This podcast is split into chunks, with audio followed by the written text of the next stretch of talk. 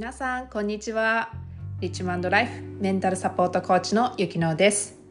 このポッドキャストではいつも恋愛がうまくいかずモヤモヤしている。過去の恋愛に依存してしまっている。そんな方へ向けてのアドバイスやサポートをしていく内容となっています。では今日のストーリーをお楽しみください。Silakan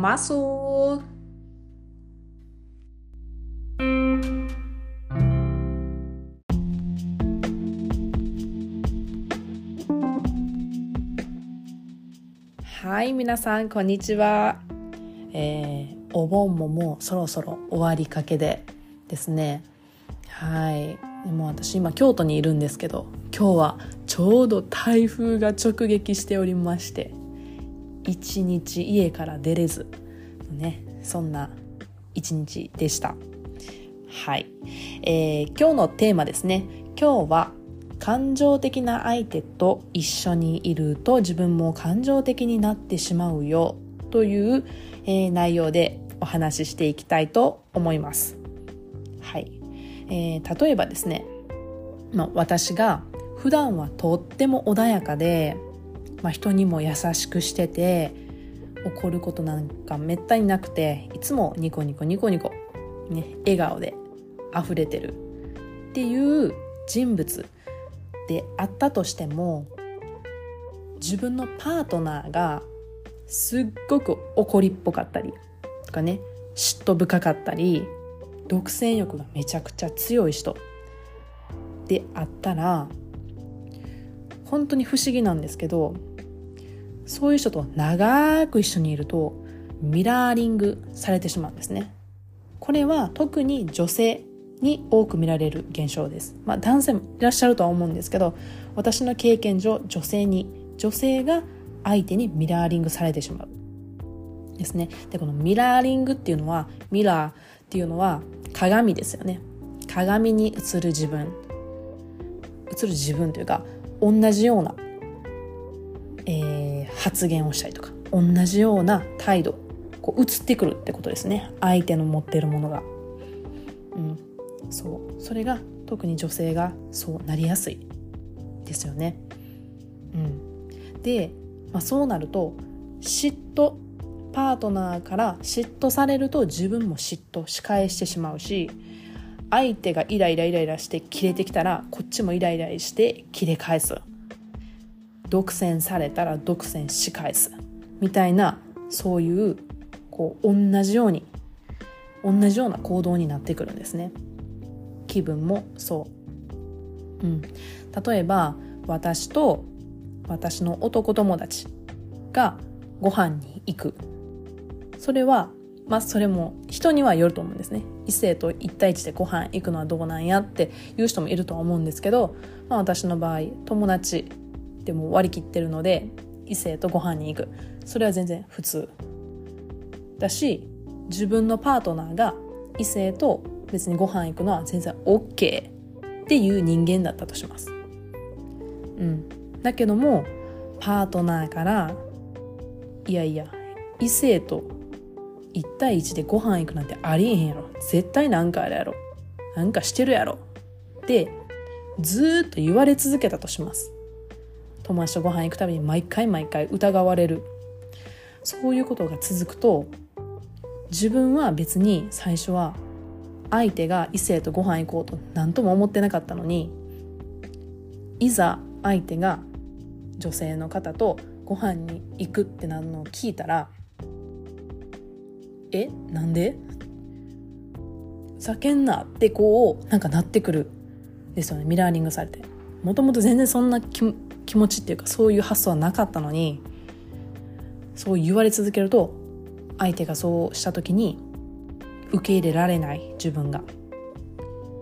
うん。不思議ですよね。そういう現象が起こってしまうんですよね。でこういうことを、まあ、相手に嫉妬されると嫉妬して仕返してしまう。とかそういうのをずっとこう続けてしまうとこうありもないことを勝手に妄想しちゃって常にネガティブな発想を生み出すようになってしまうんですね。うん、例えばそれがパートナーっていう相手のみであればまだいいんです。まだいいんですけどそれが友達とか家族にもその影響を及ぼしてしまうことがあるんですね。まあ、疑ってしまったりとかもともと全然そんな自分じゃなかったのに、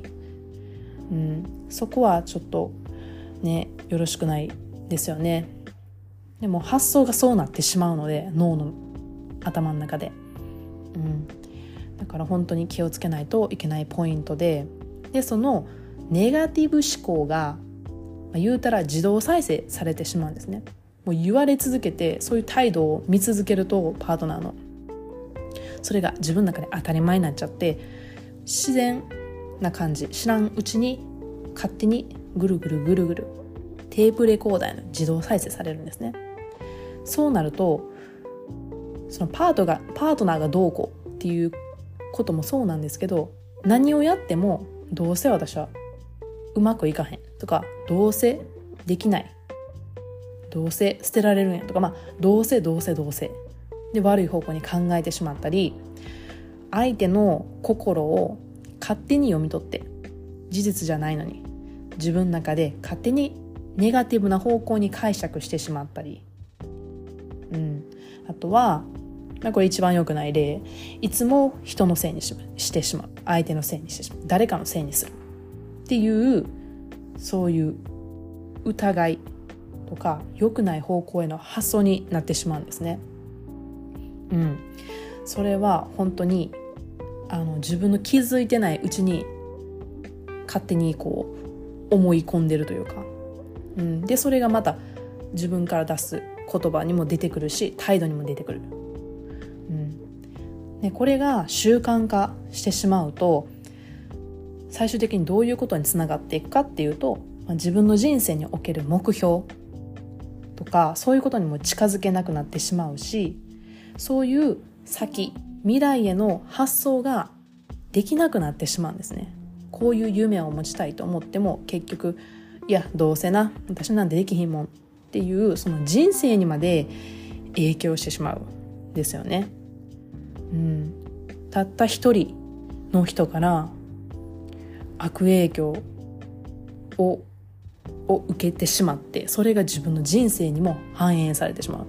これは本当に本当にもったいないことですよね。特にこう素直な人とかさっきも言った優しい人とかそういう人ほどやっぱりミラーリングされやすいんですね。だから本当に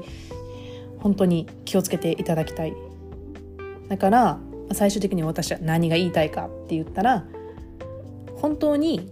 この自分の周りに置く人っていうのは本当に本当に本当に気をつけてほしいです。